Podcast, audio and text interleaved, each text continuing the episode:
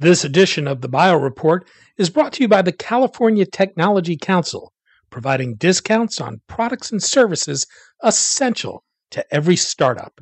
For more information, visit californiatechnology.org forward slash member benefits.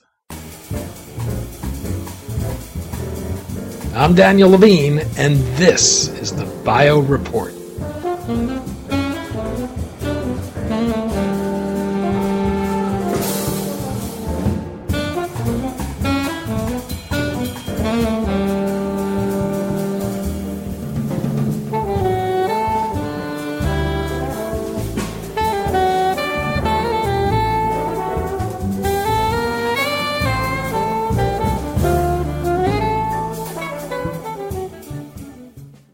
The power of genetic engineering will soon be available for the home thanks to the Amino One, a piece of hardware about the size of a laptop computer that would allow users to manipulate the DNA of microorganisms for productive purposes or just plain fun.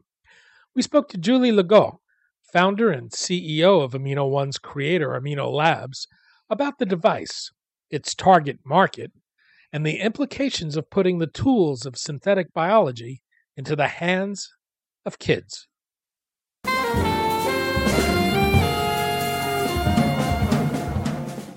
Julie, thanks for joining us. Thank you for having me. We're going to talk about Amino Labs and the Amino One, which promising allowing which promises to allow anyone to perform genetic engineering or synthetic biology in the comfort of their own home. Perhaps you can begin by describing the Amino One. What what exactly is it? Sure. So um, we've built a way for, as you said, anyone to do bioengineering.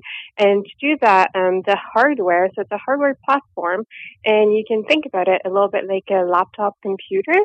Um, it allows you to run different DNA programs. And DNA programs means um, so you have a cell, and when you want to bioengineer, you want to put like a different program in it. You want it to do something different than it's um, already doing or supposed to be doing. So those are called uh, DNA programs. So for example, you can make things glow like a firefly. You can make a yeast, like the same ones you use for baking, uh, glow like a firefly, and that enables you to make a nightlight, for example. So, would, so, this, um, would this essentially sorry? be considered a bioreactor? Or? Yeah, so amino is a bioreactor. So um, it helps you put the DNA into your yeast cell. So it allows you to do the transformation, which is basically a heat shocking um, transformation.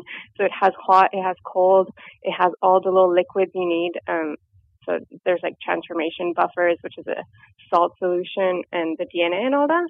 And then once you're done with that, um, the other component's a bioreactor, which allows you to keep an organism alive and feed it and uh, make sure that the pH is regulated, the temperature. But that also allows you to play with it. So you can start by changing its ecosystem. So you can change the temperature at which it grows. You can change the pH. Um, and a lot of those things haven't really been done in labs before. So that's why it also has application for well, research because um, no one really like measures pH and temperature over time in that way. How how does this compare to equipment I might find in a research or commercial lab?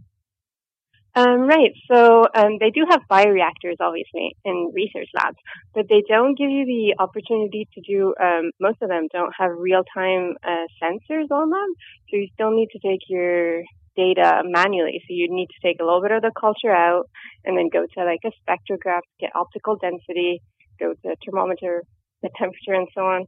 So Amino does all that over time, but it also allows you to input different components. So you can uh, change the sugars that you put in it. You can change the different solutions you put in it, and those allow you to do different things. So, for example, again with the Firefly, there's a special component that allows it to glow brighter for a certain period of time. So you can kind of give it a boost, and you can test these different things. So that's different than when you have it in a lab. And also, um, we're including an option where you don't need to be there to actually feed it. So you could like induce a certain solution. You could press a button. Well, if you're there, you press a button, give it a certain sugar. But from home, there's going to be um, a web page, and you could just press a button on the web page, allowing you not to have to be in the lab to do this. So those are more like not necessarily advanced, but they're more like lab functions. so that grad students don't actually need to be standing by all the time. And, and who's the target market for the Amino One? How, how would you expect it to be used?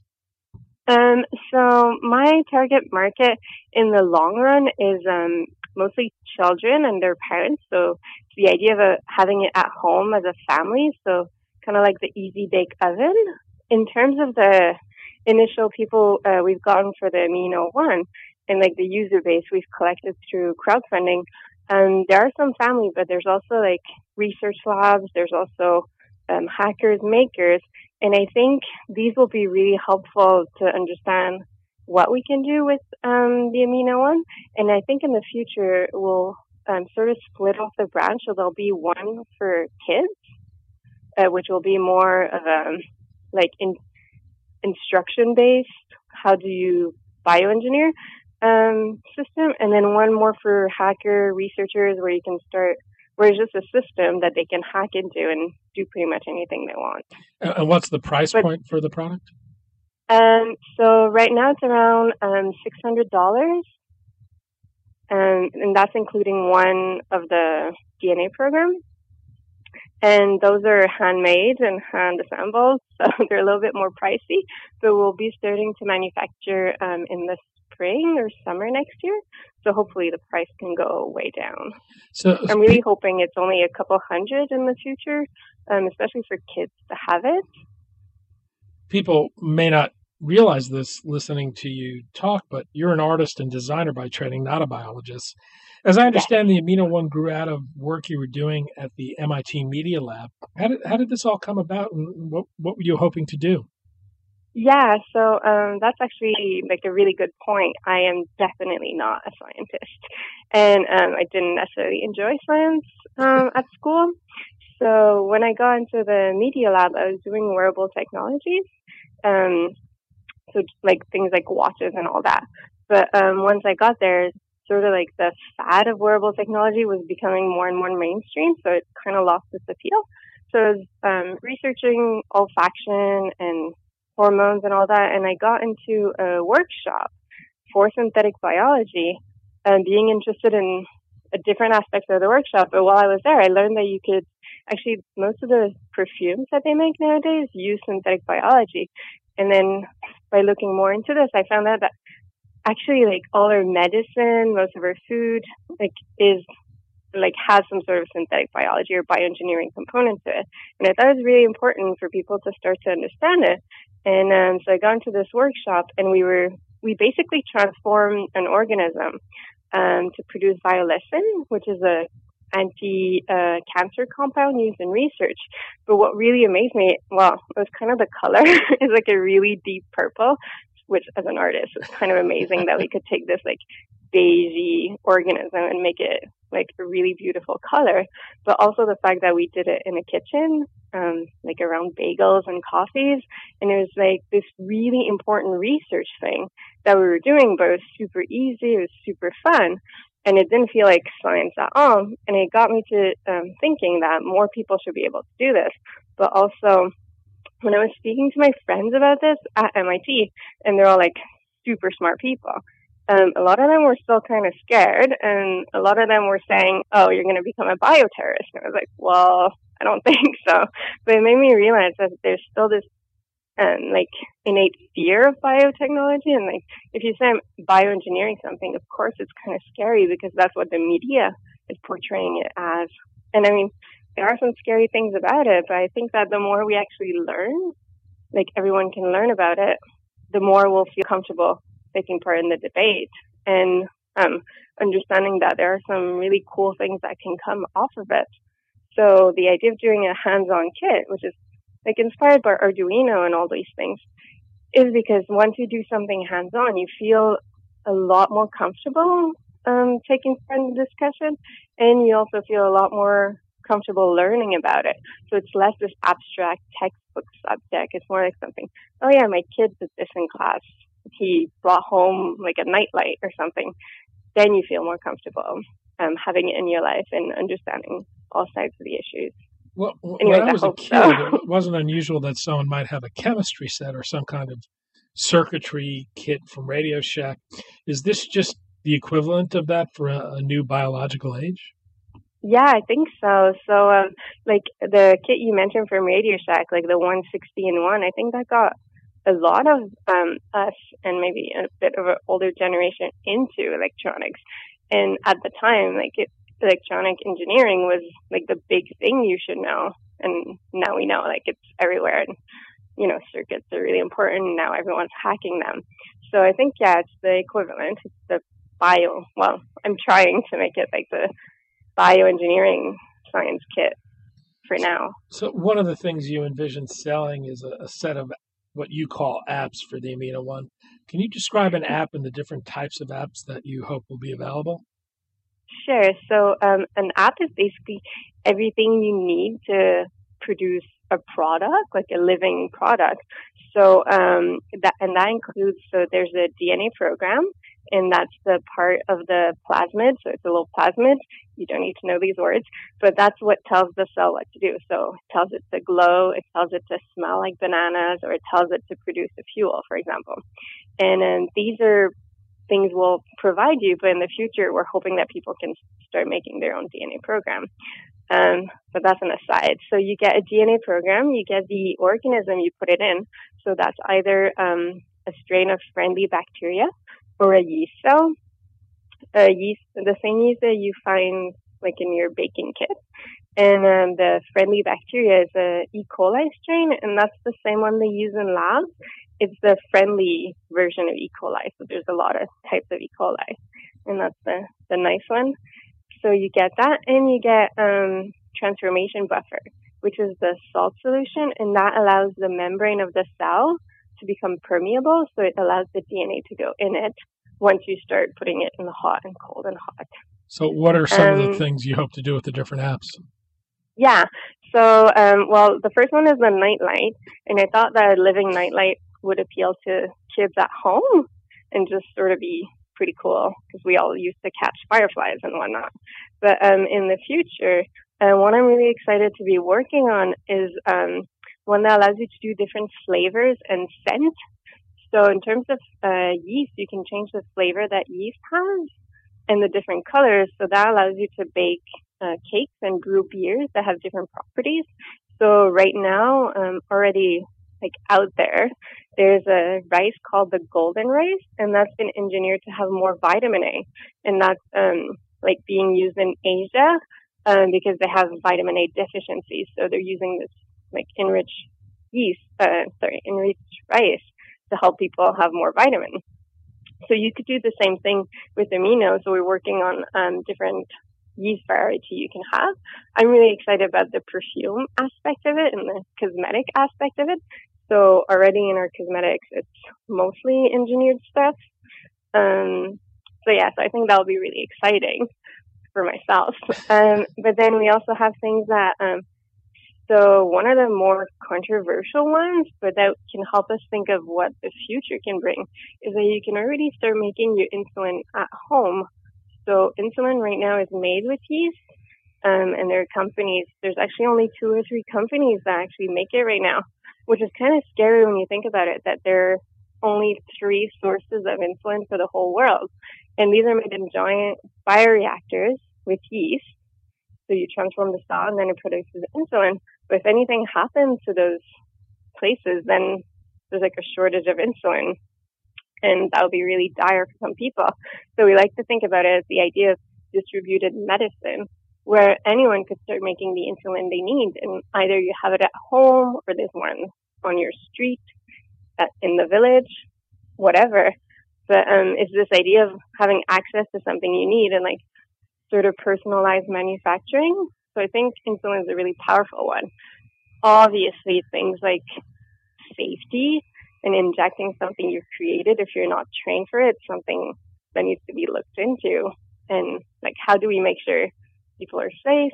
So that's like more of the future, but that's a future where we're pushing towards where you can make your own medicine, you can make your own engineered food safely without having to rely on big manufacturing systems.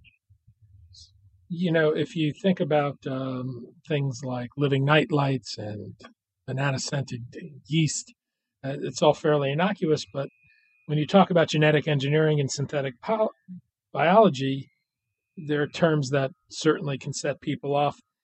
Are, are there regulatory issues at all in, in selling the kit? Um, so in America and Canada, there aren't. So everything we do is rated biosafety level one, and that means you don't need to have anything particular to use it. It means it's safe for humans to be around with like minimum protection. So actually we use gloves, but the gloves are more to protect our experiment from us than us from it.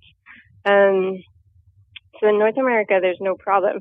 In Europe, so in the UK and in France, it's a little bit more complicated.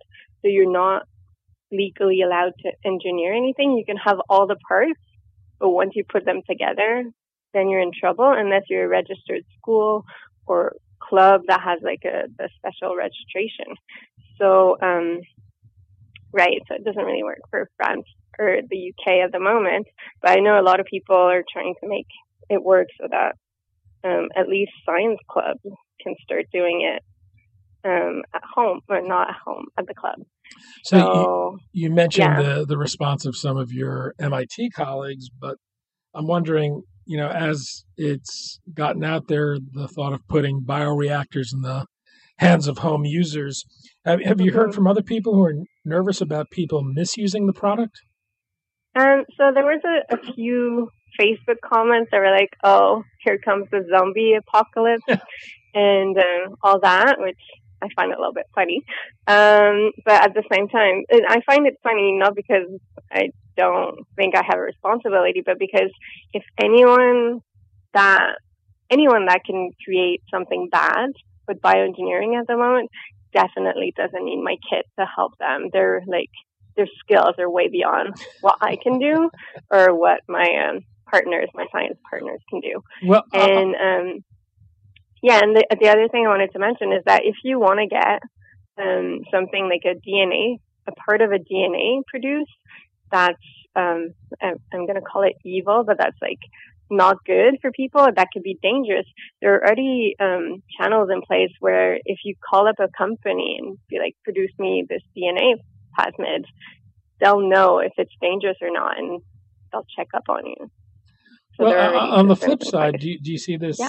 Having the ability to demystify the technology and make it less threatening to people who may not understand it today? Um, sorry, what was the question? Well, you know, for a lot of people, this is this is a, a nebulous area, and, and they're very fearful yeah. when they hear about it. But do you think by by putting it into the hands of people who can learn about it in their own home, does this demystify the technology and, and make it less threatening? Yeah, that's actually what I'm hoping. That's the whole. That's where I started from with this project is to try and demystify it and uh, make people less scared, but also feel like they have a bigger part in the discussion. So maybe you learn more about it and you're still very opposed to it for religious beliefs or others. And like, I'm not going to say you're wrong because these are your beliefs. Um, so at least once you know a little bit more about it, then you can start to take part in the discussion, but also say, actually, I don't want my food to have been engineered or I don't want my medicine to have been engineered. And then at least you know more. You know what you're saying. It's not just a, like a bland fear that's like a blanket fear. And you mentioned you were crowdfunding. You were on the Indiegogo site raising money for for this. Did uh, what? What's the reaction been there? Um, yeah, a lot of people have been really excited. Um, one of the like best reaction we got actually. And I mean, everyone's been excited from like researchers and like a lot of people saying, oh, I mean, you know, I've expected this for years or finally there's a new science kit for this generation. But one of the best message I got personally is uh, from a little girl in the UK, I think, and um, she's 11 and she wanted to know if she could use it and like safely. And then once I answered, she said she she thought she was going to ask for it for her birthday present. And I thought that was really, like, that's the best reaction I could hope for. That an 11 year old is interested enough to well, what, actually what want it. What do you think this says about biology today and the changing way people will use and interact with these tools? Um, I think it says that people are more open to science in the everyday life, I think. The idea of like anyone can do science in the same way that, like you said, chemistry set. Everyone, when they were a kid, could at least play with it, even if they didn't want to become a chemist. You could get an understanding it and a hands-on understanding of it. I think now in schools, um, I remember we didn't have a lot of hands-on activities because it wasn't safe or whatever regulations they put in there. But that also meant it was super boring. So I think this idea of playing with science and learning through doing is really important. And I think with, um, it's something that Arduino kind of brought back where you could just learn electronics by, you know, plugging in a LED and being like, wow, I made this happen. I didn't have to read a book to do it. And then, of course, some people will want to read further into it, but other people will just be happy that they got to play with it. And when does it become commercially available? Um, so the first ones are shipping out in March, and those were through the crowdfunding. And then uh, we're manufacturing in the spring, so hopefully by summer you can start um, pre-ordering the full-on manufactured version, which will be a little cheaper than the Indiegogo ones. Julie Legault, founder and CEO of Amino Labs, creators of the Amino One. Julie, thanks so much for your time today. Thank you for having me.